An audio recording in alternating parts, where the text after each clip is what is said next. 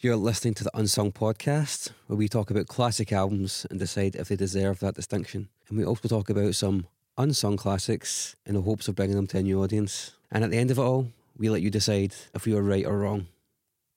This is the Unsung Podcast.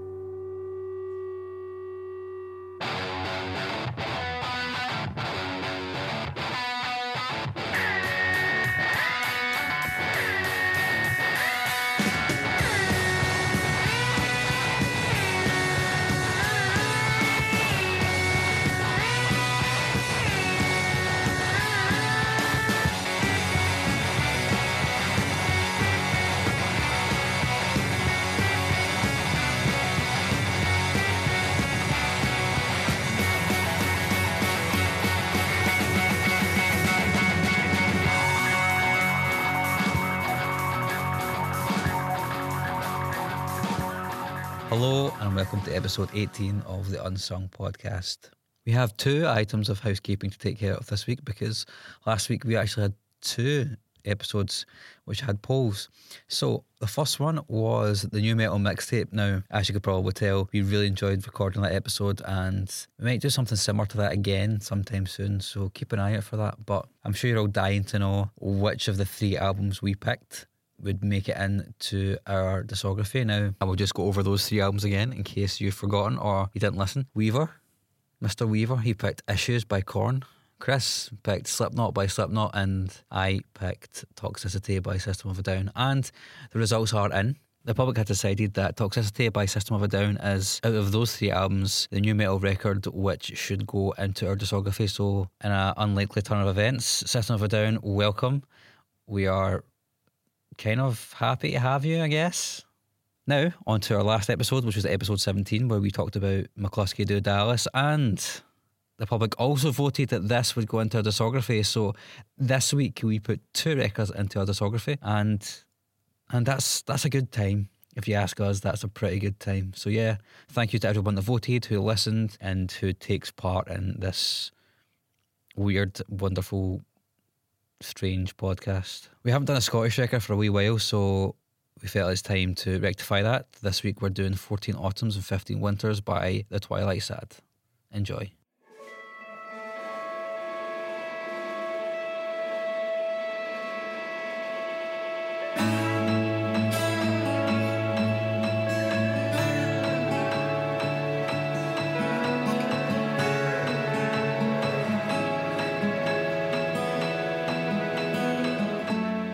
Hi guys. Hi, I'm your host Mark Fraser, and I'm joined by two guys that maybe like Twilight Sad more than me. I don't think there's any doubt about that. Uh, across from me is Chris Cusack, who uh, what? He, oh, Do you want to do that again, or just want to keep it in? yeah, no, that's it. across from me is Chris Cusack. Laugh. speechless. Literally speechless. Uh, Uh, no, um, you're not the first, don't worry. I know he's sitting there in his hot pants and his Crocs. Don't and his- project. uh, across from me is David Weaver, who's a little bit off today because we're about to talk about a band that's got a more ostentatiously Scottish accent than he. What? Oh, I just said what? I mean that. oh, don't. You have the most Scottish accent worse. here, I, Chris. I have the most Scottish accent here. that that Stirling lilt to your accent You're from the Highlands. yeah, but it's not Scottish. It's, it's what is it then? Norwegian? Well, Did you know that Close to it. uh, 20 miles away from where I was born, uh, Fortrose on the Black Isle, that's been scientifically or I don't know, sociologically proven to be the cleanest English in the world. I was about to say the cleanest English in the world, the most phonetically accurate is yeah, it's the, the area around Inverness. Yeah. And the that's second Black is Isle. the area around Stirling. Interesting. Yeah, there you go. So I'm just behind you in that league. Aye. Um, But I mean, the English will not have that. They will not be chuffed about that. Where the like really rounded off. Well, Oh, hello. no, where'd that consonant go, mate? I, I don't know, mate. It's just a, just, just That's a, a ba- good. That, that's a really good spinal tap. just a barrage of you've got there. vowels, isn't it? It's just, yeah, everything down south just feels like so languid and so. Uh, like, You're Austin Jesus, Powers now. Jesus. Is this, is this xenophobic? I might. I think this might be xenophobic. I think they say worse about us on a regular I mean, basis. we, we get their They. media. Oh, they're they now. Is that? Other them. just othered the English. Mate, you're, you're from that. You're from the Highlands. They fucking they try to clear that. They try to fucking get rid you guys. Yeah, I survived though. yeah, you did survive. Fucking Highlander. I know. Your They've been about shorts. for generations. I was a um, biologically I'm a McDonald, so it doesn't get more. It doesn't get it doesn't get more Scottish than that. Proportionally, you're like McDonald's. Hey, I'm a changed man. You can suck a fuck. Weaver has lost a stone. And what? I'm sorry, man. Body shaming. I'm othering the English. I know, Jesus racist. Christ. like, Just all the worst behaviours of the alt right. Classic say. Chris Cusack. Going home to get fired into some Jordan Peterson. Everybody loves him, man. I don't understand. Like he's a the man's a, not a, a, an absolute moron. He's a very He's, he's smart not. moron. I mean, he's he's, ah, he's not a moron. He's an incredibly smart. No, but he's fucking wrong on so many levels. He's actually, you know, he's really, really he's good right. at psychology. His psychology stuff's amazing. He's just a bit uh, a, a, a headbanger. Yeah. He's also he's he's also very religious, and Yeah, very yet religious. talks about objective truth. This conversation is going in a different direction, but you know. so this week we are talking about anyway, alt-right. Jordan Peterson, notwithstanding my racial slurs against most English accents, and what was the other thing I did? Ah, yeah, fat shaming, Dave. Let's I'm talk trying about my Twilight best. Sad. uh, yeah, Twilight Sad.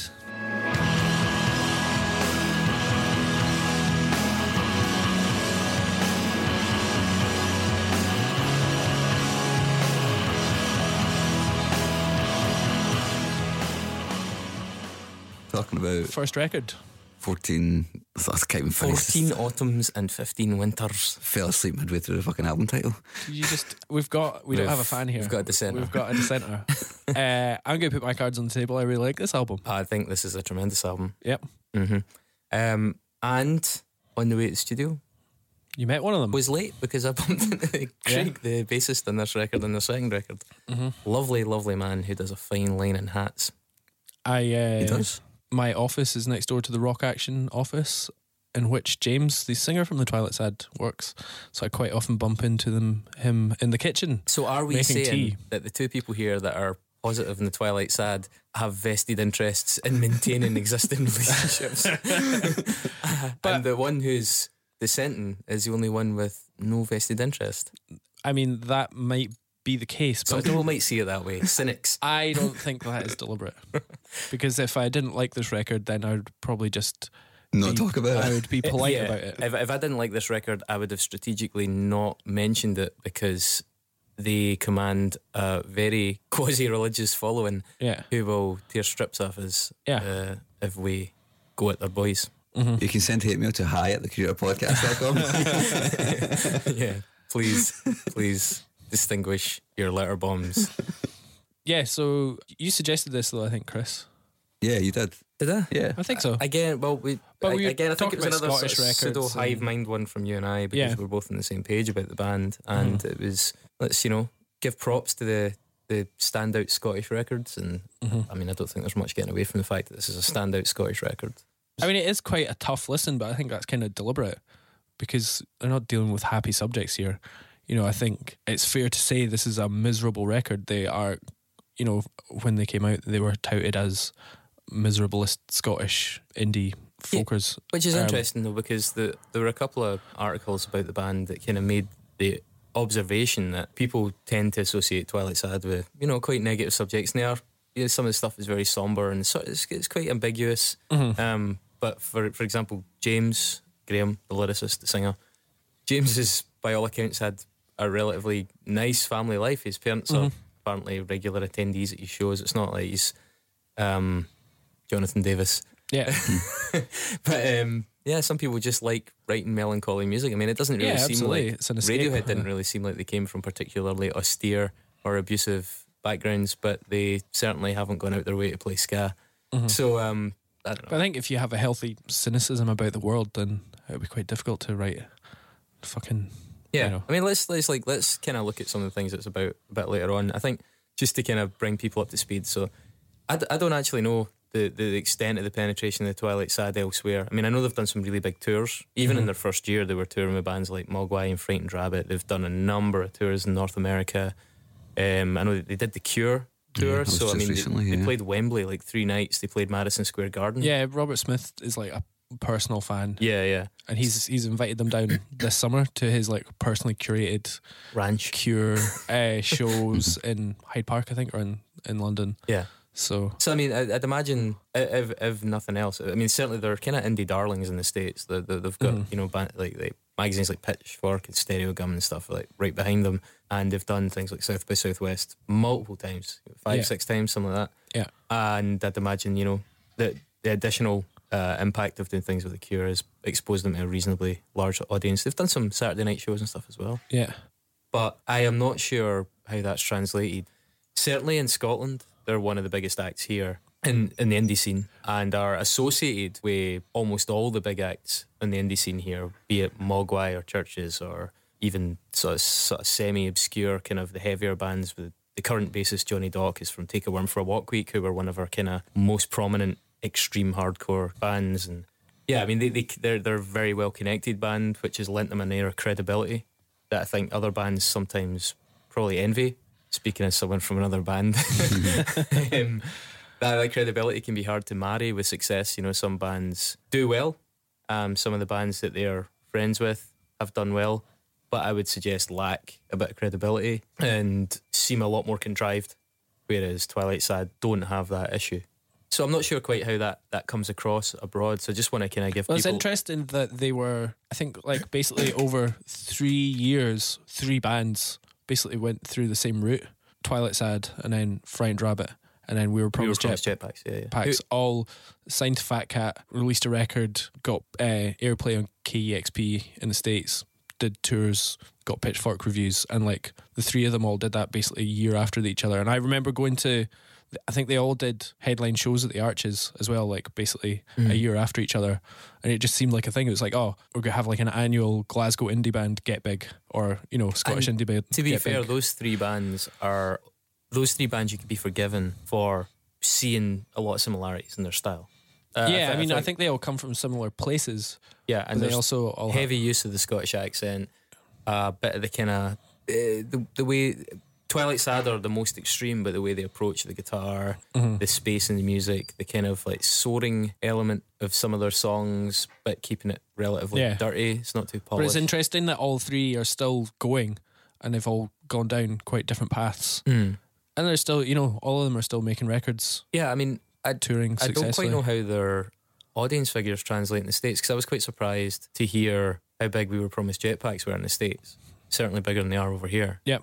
Um, and I was surprised to hear about the prominence of bands like Frightened Rabbit when you compare them in the States with bands like Biffy Clyro, who over here are playing like Wembley Arena. Yeah. And then in the States, we're playing far, far smaller venues. Uh, we're not the big potatoes that they are in this country. And I've got a lot to say about Biffy Clyro, and one day I will say it. um, but uh, it's nice that, that some bands can really prosper in a different market. And it's, it's really fascinating when you see a band in a certain way and then you find out that in this other country they're, they're seen in a completely different way. Yeah. That's pretty fascinating to, to, to be like, I wonder what it was that translated or conversely didn't translate mm-hmm. about them. But these guys, as I say, for people that are listening out with Scotland, we're maybe taking that for granted. I just want to say that they are considered big players in this scene and they're considered very credible in this scene. They're in the front cover of a lot of the arts papers. They're fairly well revered, whilst not being huge runaway mainstream successes. It's not the kind of music my mum would know about. Just want to kind of make, make you aware of the context in which we're discussing them because it may differ from the context in which you're discussing them. If you don't know them, this is certainly where I think David and I would suggest you access them. You agree with that, David? Yeah. I mean, their last record, though, um, has been called their best work, or it's the culmination of everything by a lot of sources. But we clearly don't agree with that. Uh, no, I would, I would definitely say this first record is, it's got that absolute rawness to it. It sort of defines them as a band. I think.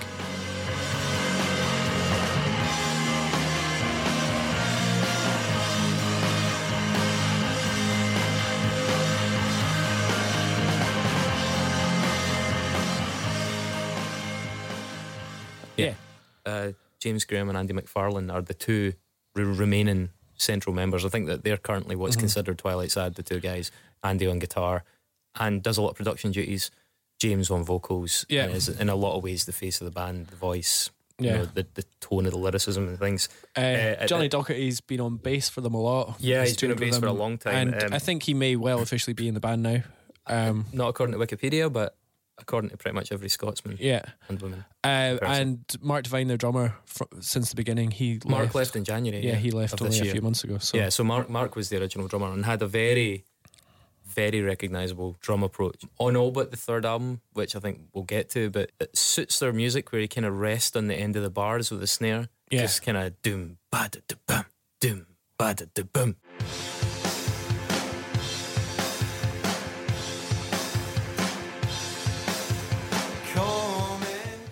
Where they leave that final gap and it kind of gives that big anthemic feel to their music rather than you know, yeah, and also maybe like a I don't know unfinished, like an expectation. You're just expecting more. Yeah, yeah. So that, that's become quite synonymous with with their sound in the same way as Andy's Mm-hmm. uh, kind of very, very shoegazy, noisy, squally guitars, which he plays with a whammy as well. Yeah. as he's doing it, so you get quite a lot of like drift in the notes. It, it can sound almost out of tune at points, and it gives it a much bigger. With combined with the delay, there's a hell of a lot more happening in the in the, the guitar sound, which makes it sound pretty huge.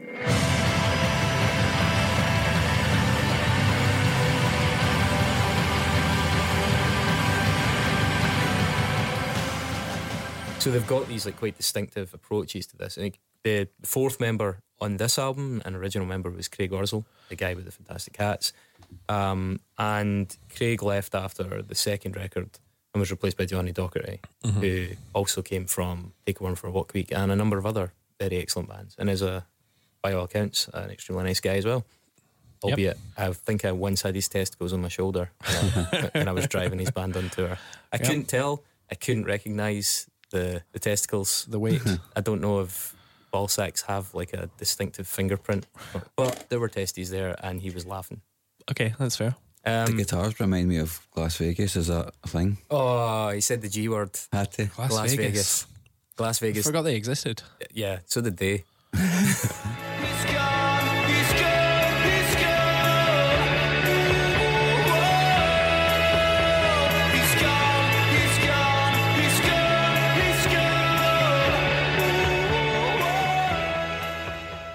Somebody did, yeah. Las Vegas are very much the Scottish band that sort of saw this and thought they'd make a, a more polished Yeah. version of it. I mean, That's Frightened Rabbit are pretty polished. Las Vegas were a step more polished, it, it, it felt, and had some commercial success. They were a band before them though.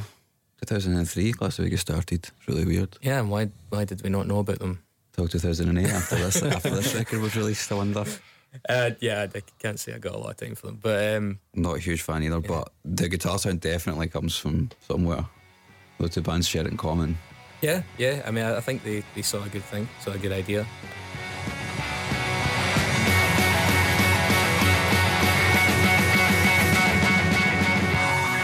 Hi. Weaver is currently wearing shorts because he can't afford trousers. I can't so afford full length. he can't afford full length trousers, and it's really cold today. So, if you could donate some money so we can buy him a pair of trousers, that'd be awesome. We're all sober today as well, and we could really use some uh, extra juice.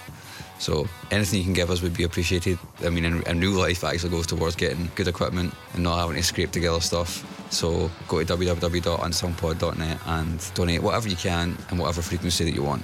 Cheers.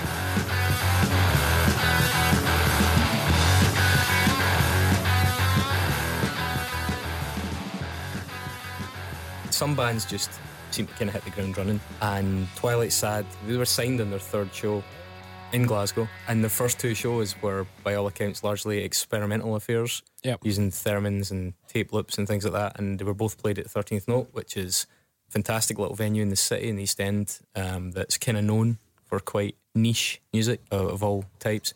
But yeah, they, they decided to write something a bit more structured. They wrote that summer at home, I became the Invisible Boy. Mm-hmm. Sent the demo to Fat Cat, and the head honcho came up to see them and signed them on the Yeah, spot. Alex. And by their fourth show, they were playing CMJ in New York.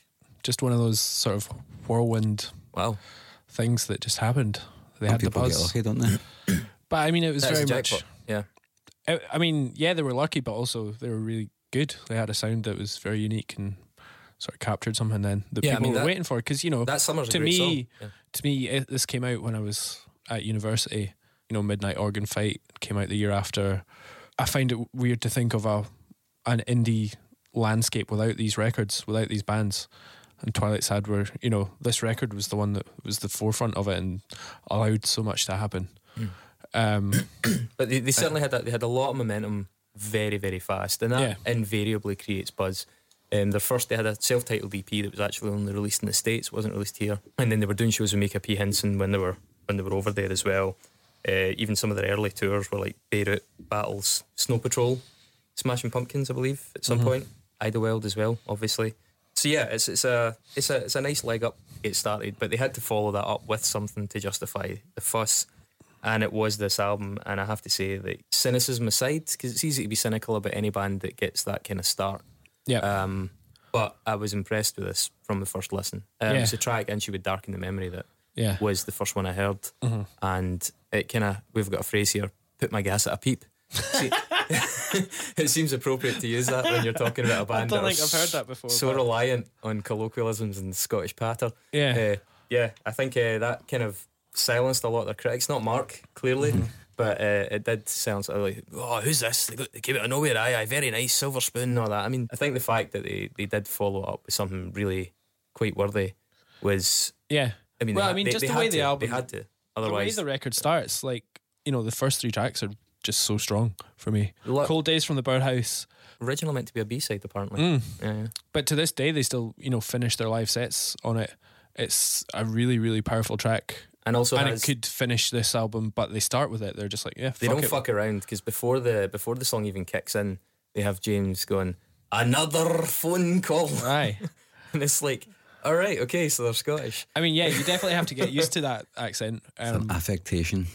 I don't think it, that's just his voice. you know, why would he put on a fucking American accent or whatever? Just like use his own voice. Yeah, he's he's a big fan of uh, Arab Strap as well. And uh, for those that know Arab Strap, um, they'll be familiar with Aidan Moffat's very strong Scottish accent. And he's uh, uh, James says that he took a lot of encouragement from Aidan's willingness to just embrace. Yeah. his- and I think that maybe like us being Scottish, you hear it and you go, oh, maybe you know, that's kind of I can't believe he's flaunting it, or it's like, is he putting it on or whatever? But this is where your arm can go. You make it your own. I don't know if he But, like, if it you anymore hear- the Libertines flaunt their. Yeah, you know, exactly. Lon- There's so London many accents. like English bands that have got this like f- fucking London accent, or so many American bands that like just have this American accent. So what's wrong with a Scottish band having a Scottish accent? I think it's absolutely fine. I think it's great. Um, I, th- I I can see I can see both sides. I, I'm a big fan of this album. Um, I think if it had been a lesser album, then I would probably have had beef with the vocal. Mm. But I think given the strength of the music, you get away with it. I think you have to earn that. Uh, and its delivery as well is you know it's really powerful. Like it's it is Yeah. that sort of I'm a particular big fan of it when James goes up a, an octave and actually gets to like fully project his voice. I mean, Mm-hmm. Yeah. the kind of baritone. I, I say dreary. I don't mean dreary in a pejorative way, but the kind of like that quite somber yeah delivery that he does is fine. It's nice and it's sometimes very sweet. But uh, when he shouts, shouts, but when he really projects and they, there's a bit of gain on the vocal, it's Mm-hmm. Yeah, it's powerful. That's when it's its strongest, and that's the same on their second album as well. That that the, the standout track in that second album, "I Became a Prostitute," Mm-hmm. is at its best when he goes up that range and it really like kicks in and you get that little tug. Yeah. Um, at the heartstrings, of course.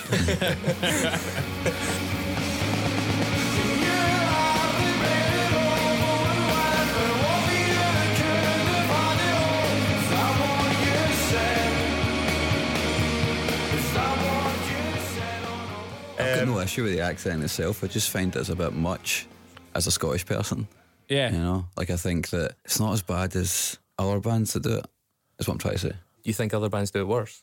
No, I think that he's. I think it's an affectation. I feel like it is because there's other bands who use a Scottish accent in in a much less, I don't know, irritating way. A lot of the early Biffy Clyro stuff. I know you're not a fan, but his accent is not as bad as, as James Graham's is, and it's It- still very Scottish. I mean, I would I would say that's fair. Yeah, I like Um, those early Biffy Clyro records mostly. Um, I don't go to bat for them. I enjoy listening to them. I, I don't listen to them regularly, but you know. Whereas on the other hand, you can see there's some bands that have taken like Twin Atlantic who used to were a bit Scottish, and then when Spiffy Clyro became a big thing, became more Scottish. Yeah, I mean, there's no Like- there's no doubt that from this point onwards, the Scottish affectation in vocals became ubiquitous. Even just seeing the bands that translated elsewhere, it became very, very heavy handed, I felt.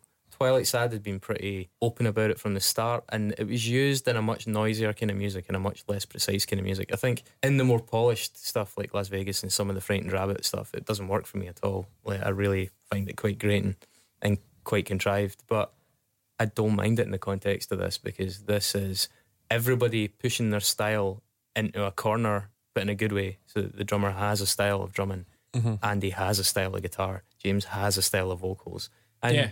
the bass was just a really solid element in their music throughout. It wasn't overly stylized, but the other three had really delineated this is this is my preferred approach, and I didn't mind that so much. I do I do think that yeah, other people probably started to cash in on that once they saw the appeal in Mm-hmm. it, and once they realised that it was getting fetishized by you know Brooklyn vegan and things like that because it really was. I mean, Mm-hmm. Yeah, in, yeah, the- yeah. in the states, it's just a condescending approach to like, oh, listen to that Scottish accent, that's so cool. It's like.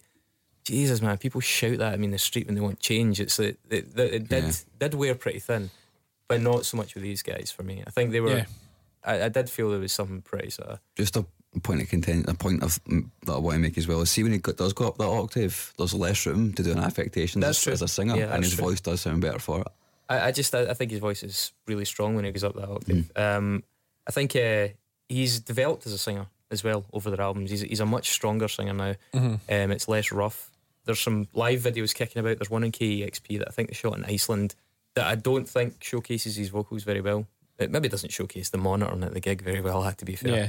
but um, he has definitely improved as a singer, and they've done a lot of stuff that's quite sparse and stripped back. They did a number of sessions. Did an Oran Mor session that was quite famous, and they Yeah. did some stuff for the BBC. Well, I was at their show with the RSNO in uh, Paisley Town Hall. Oh, no, Paisley Abbey, where they did, you know, Yeah, that was the lush, three though. of them and then a full orchestra. Yeah, but, but- a lot of it, there was like very little orchestration in a fucking huge church. But that- and then it would build up. But his like his voice held as strong as any of the instruments there. It was like they weren't outshone. Yeah, I mean he's he's he's definitely learned better vocal control. I think um, the first BBC session they did, which was just like glockenspiel and accordion, was raw but nice and it worked. But if you don't like his Scottish accent, don't listen to that because I'll kill you. Because it's it's right out in the open. Because I'm putting up with your constant whine. But that won't last too long. They had uh, a lot of support here by the Skinny magazine.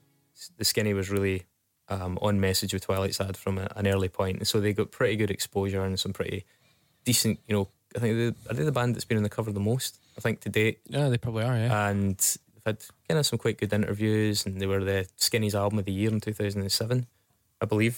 Um, Same year that I said that Blonde Redhead should be album of the year. By the way, twenty three. I believe the internet have uh, disagreed with you on that because it's up against In Rainbows. But um, Yeah, we'll see. uh, also, another big supporter of the band in 2007 was Teletext. Teletext, really? Planet Sound by, on Teletext. Remember Planet Sound? Yeah. So, I d did, did Teletext happen out with the UK? It must have, right? We can't, we Um, can't have no, led the it way was a very, it was a think it was very very British British thing. thing, in yeah. coloured button Like driven so, interaction. what was it? I, it was the early internet. what was it actually called? Like the name Oracle. Ceefax. Well, Ceefax was uh, the, the the BBC one. and Ceefax was the Teletext brand. Teletext was like the the non-brand. Mhm. But like what? Yeah, maybe Teletext was the overall All name right, as so, well. so basically, again, for millennials and people out with the UK, I'm a millennial. I, I, got, I remember teletext. for, I used to read for, Planet Sound. for I? real millennials. Um, for people out with the UK, basically, hi- like sort of hidden behind your TV channels and your domestic TV channels. We only had four and then five for a while. yeah, Behind the TV channels, on your remote control, there was like a red, green, blue, and yellow button, and you could press. I think it was the text button or the blue button, yeah. and it would bring up this kind of like signal of like. It was basically like a very simple web page. yeah, a black background with white text, some Yeah. color, Written in the big, biggest pixels you've ever seen. Like and pages 100 to 199 were news, 200 to 299 were finance, that right? 300 You got them the all? 300s were uh, um, sport. 302 was the football index. There's the travel ones. 312 was the Scottish football scores. Uh, page 324 to 327 was the league tables. Man, I can remember this This exactly. is incredible, man. We Uh, and then, uh, what was 400? I think 400 was weather. 501 was Bamboozle, was it not? No, Bamboozle was in Channel 4. That was one. That was on P- Channel 4 rather than Ceefax. That right, was right. 152. So, so again, yeah, all the different channels had like their own version of it. Yeah, So channel was channel four was the fun channel. It was the arty channel in the UK. So Yeah. it had the fun things in it. uh, in its version, which it was Oracle or Ceefax in that channel. Oracle. Uh, I think Oracle. It was older. Uh, It yeah, was like so basically older they had a thing yeah. called Bamboozle, which was like a quiz, and these are all like super basic, super basic kind of Yeah, approach to like pre-internet. Yeah, like sites. th- they're like the, the TV equivalent of those adventure books where it's like turn to page 80 if you want to bite the well, orc. the thing on yeah, uh, teletext holidays, which is still a thing now, even though teletext doesn't exist, was you'd get really good deals on holidays. Yeah, that's true. But But it was a big part of our childhood. Like it, it really was this odd. well, you can tell hidden- it's definitely a big part of mine. Yeah. Yeah, Still absolutely. remember the page numbers. Memorize the numbers. You should do a book in that. Um, but yeah, so this is a, it's really obscure. I mean, we should try and throw up some screenshots on the page just to show people like what Ceefax and Teletext was because it was Yeah. so bizarre. Um, but yeah, so Teletext loved them. Album of the year on Planet Sound in 2007, and I'm actually surprised that Twilight Sad overlap with Planet Sound. Yeah, That's I wonder who wrote Planet Sound. Have they actually got They some people that were like yeah. totally into it? Yeah. Because that's a pretty hip choice. I mean, they could have gone with pretty much anything, but they went with Twilight Sad. good on them. Yeah, man. You'd get. I mean, that would be my line of merch if I was in the band. Teletext album of the year, Teletext album of 2007. the year 2007 Aye. in big pixels on a Oh, black t-shirt. definitely with uh, Bob from Bamboozle on it. Yeah, and a, wee, and a number up the top. Yeah. Yeah, fantastic. Um, yeah, and I think this was also like Skinny's number two album of the decade at one point. Um, when they did Mm-hmm. And I know it was Big it was voted up there in like best Scottish records ever and Yeah, stuff like that That's as well. right. So, Mark, it's just uh, you're Just me. becoming more and more of an outlier at this point. I'm a punk man, so this is not my kind of music. Um, I know, but I'm, I'm a metalhead. I don't is- know. I when I was I was back at uni doing student radio when this came out, and like a lot of my pals doing the radio were indie kids, and I was you know this metalhead or but listening to Aphex Twin as well. So like to me, I just I w- wasn't really interested in it. You know, people were talking about. it. I was like, oh, just just indie shit. And then I listened to it like maybe a couple of years after the record had actually come out, and then I saw them live, and I was like, fucking hell, this band are powerful. James down in the audience, like just f- absolutely fucking screaming uh, to you know "Cold Days in the Birdhouse." Like you can tell that he's singing about something in there, and uh, There's yeah, also they're, a- they're as heavy a band live or as loud a band live as as any. Really, Was it. Talking with Fireworks uh, here it Never Snowed? That's like the, the one they call Loud Quiet Live, and that that was one where it it's quite quiet with a kind of marching drum beat. Yeah. But then James would be playing a second cymbal, and it, the, the the chorus was just Yeah. cacophonous. the drum beat as well in that's Yeah. amazing. Knife in your chest. With a knife in your chest.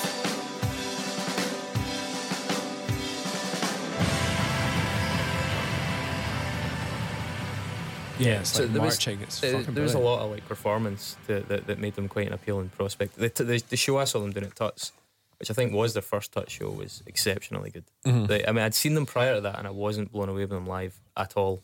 I thought they were pretty rough. The songs were nice. I already liked the album, but they weren't doing it live. But then that time at Tuts, they just everything kind of Yeah, clicked, and they were they were excellent, really, really excellent. That was one of the best shows I'd seen in quite a while. I mean, around the ba- the, the album itself, it, it it was quite iconic. The artwork was by it was a guy called David Thomas, Dave Thomas, DTR or something like that. What he calls himself. DLT, sorry. DLT like Dave Lee Travis. Yeah, Dave Lee Travis. He'd uh, done a series of pictures for it, which were on the singles as well, uh, Yeah. all themed around this little boy with this kind of little mask on. Yeah. And when they did the they did the anniversary show, was it an anniversary show? 2013, they did shows at Tuts about the full album, and they'd handed out like handmade fabric versions of the masks to the members of the audience. But the artwork was really quite iconic as well, and really, really good artwork. Yeah, Like, it's really I loved it. Yeah, it was nice and obscure and slightly unnerving, but not trying too hard yeah, there's a vague poignancy to it that seems to really complement their overall feel. Yeah, so I mean, there was a, there was a lot of buzz around this at the time. There was a lot of like strong branding of it, albeit in a very alternative way. It had a really good look. yeah. It had a really good feel. It was just slotting into this weird zone between really alternative bands, you know, playing with some quite underground, quite obscure stuff, stuff under the collective called Winning Sperm Party. We're big fans of Twilight Sad. Yeah, it could also be in a bill with Mogwai. Yet it could also be in a bill with some much more kind of commercial or ostensibly commercial bands. So they, they hit like a real sweet spot between credibility and accessibility Yeah. that they seem to capitalise upon. Um, before we get into the kind of minutiae of the songs, I don't think they necessarily followed it up brilliantly. I think Forget the Night Ahead is a good album. Mm-hmm. There's there's a couple of good songs in it later on that are good, and there's an exceptionally good song in uh, I Became a Prostitute.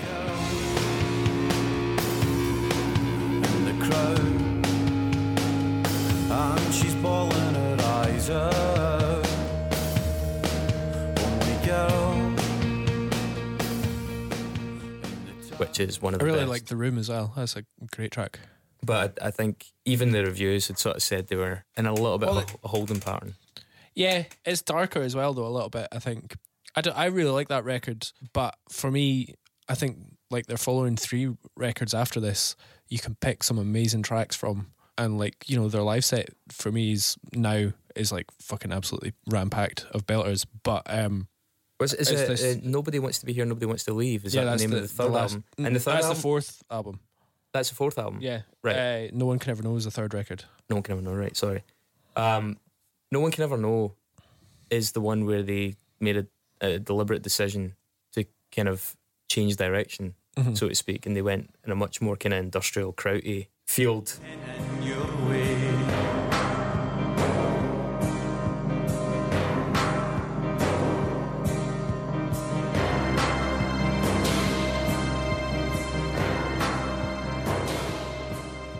Uh, it's produced by the guy And- Andrew Weatherall as well. He'd done stuff like Fuck Buttons and things like that, and it kind of had a, di- a really different feel to it. It was a lot more motoric. You know, like a couple of tunes in particular, a song called Dead City has that really kind of typically motoric drum beat behind it. The aesthetic's quite different, less of the shoegaze kind of squalls going on, bit colder. It didn't really, it didn't pull me in. I think there's some nice melodies on it. I think, um, I think there's a track called Nil that could have been a really big song played in their old style. They obviously decided to do it differently, um, but I'm not sure. It, it didn't really work for me as well. The drum don't know. sequencer stuff I found quite. I remember. It, I remember it didn't get particularly. Uh, you know, it wasn't particularly well received compared to the first couple of records. But for me now, it, holds together pretty well. I mean, I've seen some really good reviews of it in the sense that people were praising them for opening up their palette because it meant that otherwise they were going to just be repeating themselves. Yeah. Um, and I think they certainly managed that. And it probably led to stuff like The Cure um, because otherwise it might have been a little bit too noisy and dissonant and narrow. Because there's a lot more synths in this album. Yeah. And certainly working with Martin and then going to work with Brendan and stuff and, and involving them in the band gave them a bit more room to maneuver in terms of like pop stuff. I'm just not. I'm just not sure that, that musically it was anywhere near as successful in terms of the writing. I mean, I don't. I don't think it's bad by any means, but it, it doesn't. It doesn't pull me in. I, I do much prefer the new album, although I think the new album is a lot cleaner. You won't leave tomorrow. I don't know what all went wrong. So leave with me alone. Stay with me. Yeah. Um, one of the things I love about this is Andy produced it. It was recorded at Chem 19, which is a fairly well known studio in Scotland. And I think Andy's production has a naivety and an unfussiness and a sense of yeah. It's quite identity. dirty. It's yeah, it's it's it's it's nice. You're really hearing the composer realizing what, Yeah. what he wanted to say as opposed to filtering it. Yeah. Um, and I, I think the warmth of that, the directness of that, to me draws me in a lot more.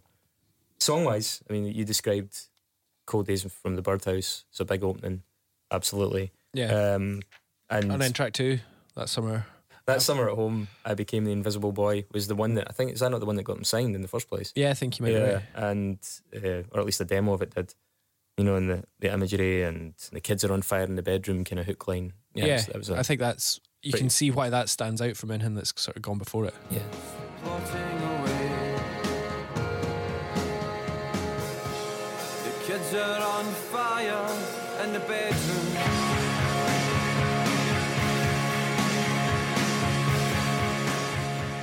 I mean, I have to say, like, I think if Twilight Sad ever did like an incesticide, you'd have to call it "The Kids Are on Fire." bedroom. it's like a bootleg title just waiting to happen, isn't it? And walking for two hours is then another like really powerful track. Yeah, it's got that kind of like uneasy, seasick sort of slide guitar line in it, Yeah, doesn't it? Yeah, yeah.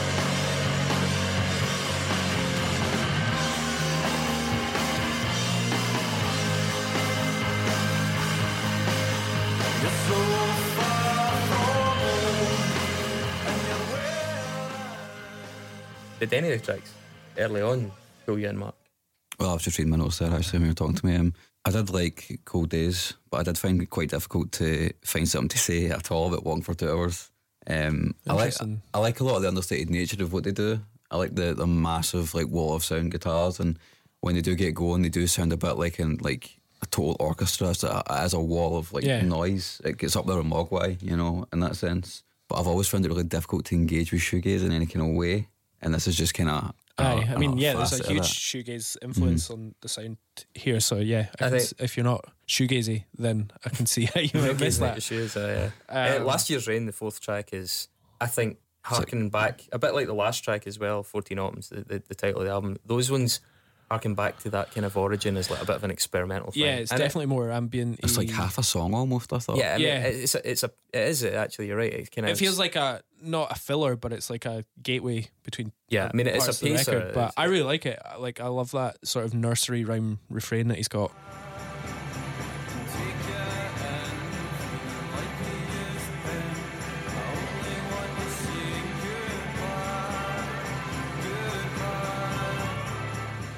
Yeah, and the kind of the sleigh bell type Yeah, vibe that yeah, goes through it. because I think it works. Because then, man, if they just had nine songs that were all, you know, indie anthems, you'd probably be fucking knackered by the end of it. Yeah. But this is maybe like you mentioned last week, you know, about an album that lets you turn off a, a track that lets you turn off for a little bit and collect your thoughts. Yeah, it's like a concession to Yeah. the to the attention span of the audience. I think you're like, okay, they'll need this at this point. because then talking Yeah. with fireworks then is just fucking massive. Yeah, that's the one, the loud, quiet one that, Yeah. they- that is just like all about the dynamic. Track six, uh, mapped by what surrounded them, I think is one of their best. I was going to say that stood out for me. Composition. Yeah, I love it. definitely. hmm Um, and I think that's one that you can definitely tell.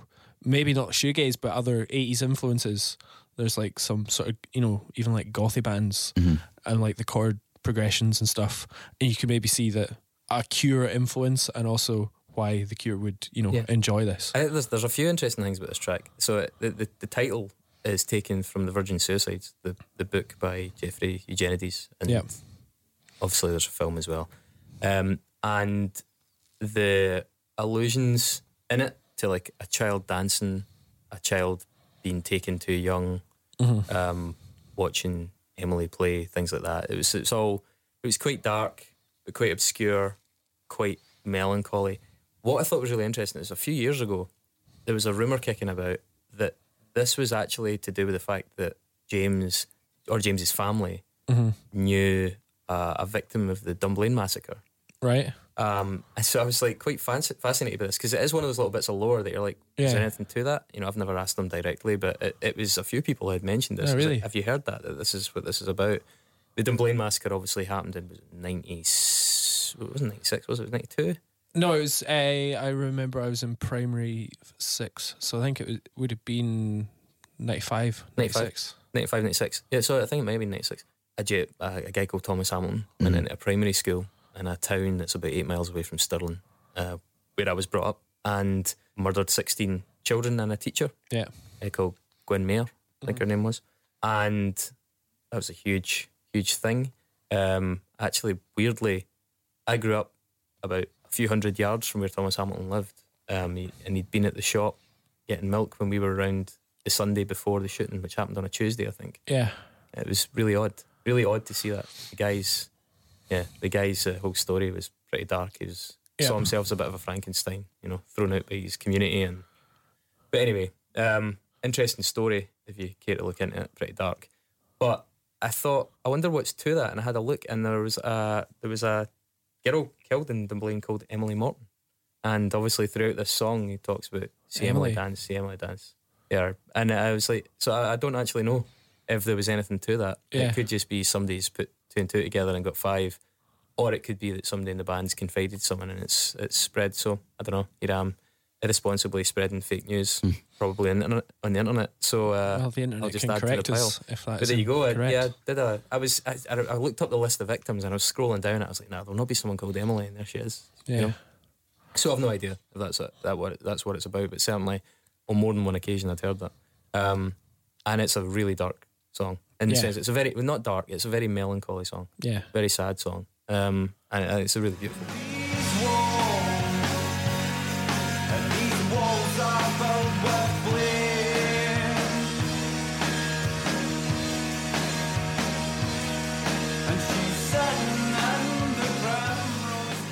And it's followed by, I think, what's probably their best song, and, and She Would Darken the Memory. Cause I'm putting the button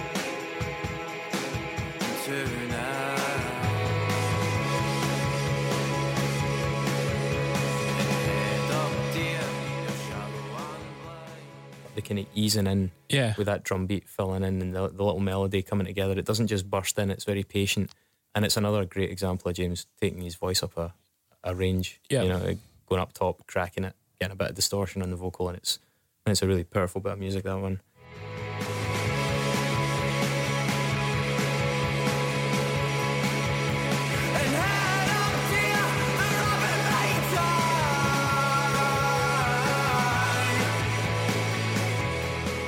Um, nice big shoegazy sprawling ending to it as well. Kind of keeping them away from that overly commercial side of things that I think bands like Frightened Rabbit are too, like I said, too polished, too clean for me.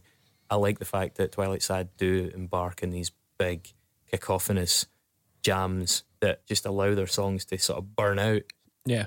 rather than stop. Yeah, I mean, I think that's one of the best examples. Putting the boot in, mate, frags me out. You don't, so because I'm The put- best bit of it is the worst because bit I'm for putting Mark. the boot in, Yeah. and that is a, a, a Scottish phrase for if you're just kind of adding insult to injury. I mean, it- it's also Scottish phrase you're kicking someone when they're down, but you're you're putting the boot in. You're yeah, you're just uh, causing Mm-hmm. unnecessary additional hurt to someone. Um, Seems, seems accurate. to your sensibilities, certainly. I'd imagine they'd probably quite happily put the boot into you. Probably. But yeah, The last proper song is "I'm Taking the Train Home," Yeah. um, which is that really nice refrain in it when your green eyes turn to blue. Um, yeah. Eyes turn to blue. Your green eyes turn to blue. And you're always, I mean, I just, I overall, I just think it's a really fucking great record. Yeah, you're right. I mean, it's it's Yeah. the best thing they've done for me. Um, I think they've had their moments since. It's yeah, not a slight on them. a- an excellent live band as well. Fucking brilliant. But like, I, I can always go back to this album if I feel like I want to wallow in being miserable a little bit, being Scottish a little bit. yeah, It's a fucking great record. What would be that in. really interesting to see is like I suspect there'll be a pretty reasonable engagement with this within Scotland, within our listeners here. Yep. It would be interesting to see how much it inspires in people from further afield because we've got a few people in Australia and the States listening in.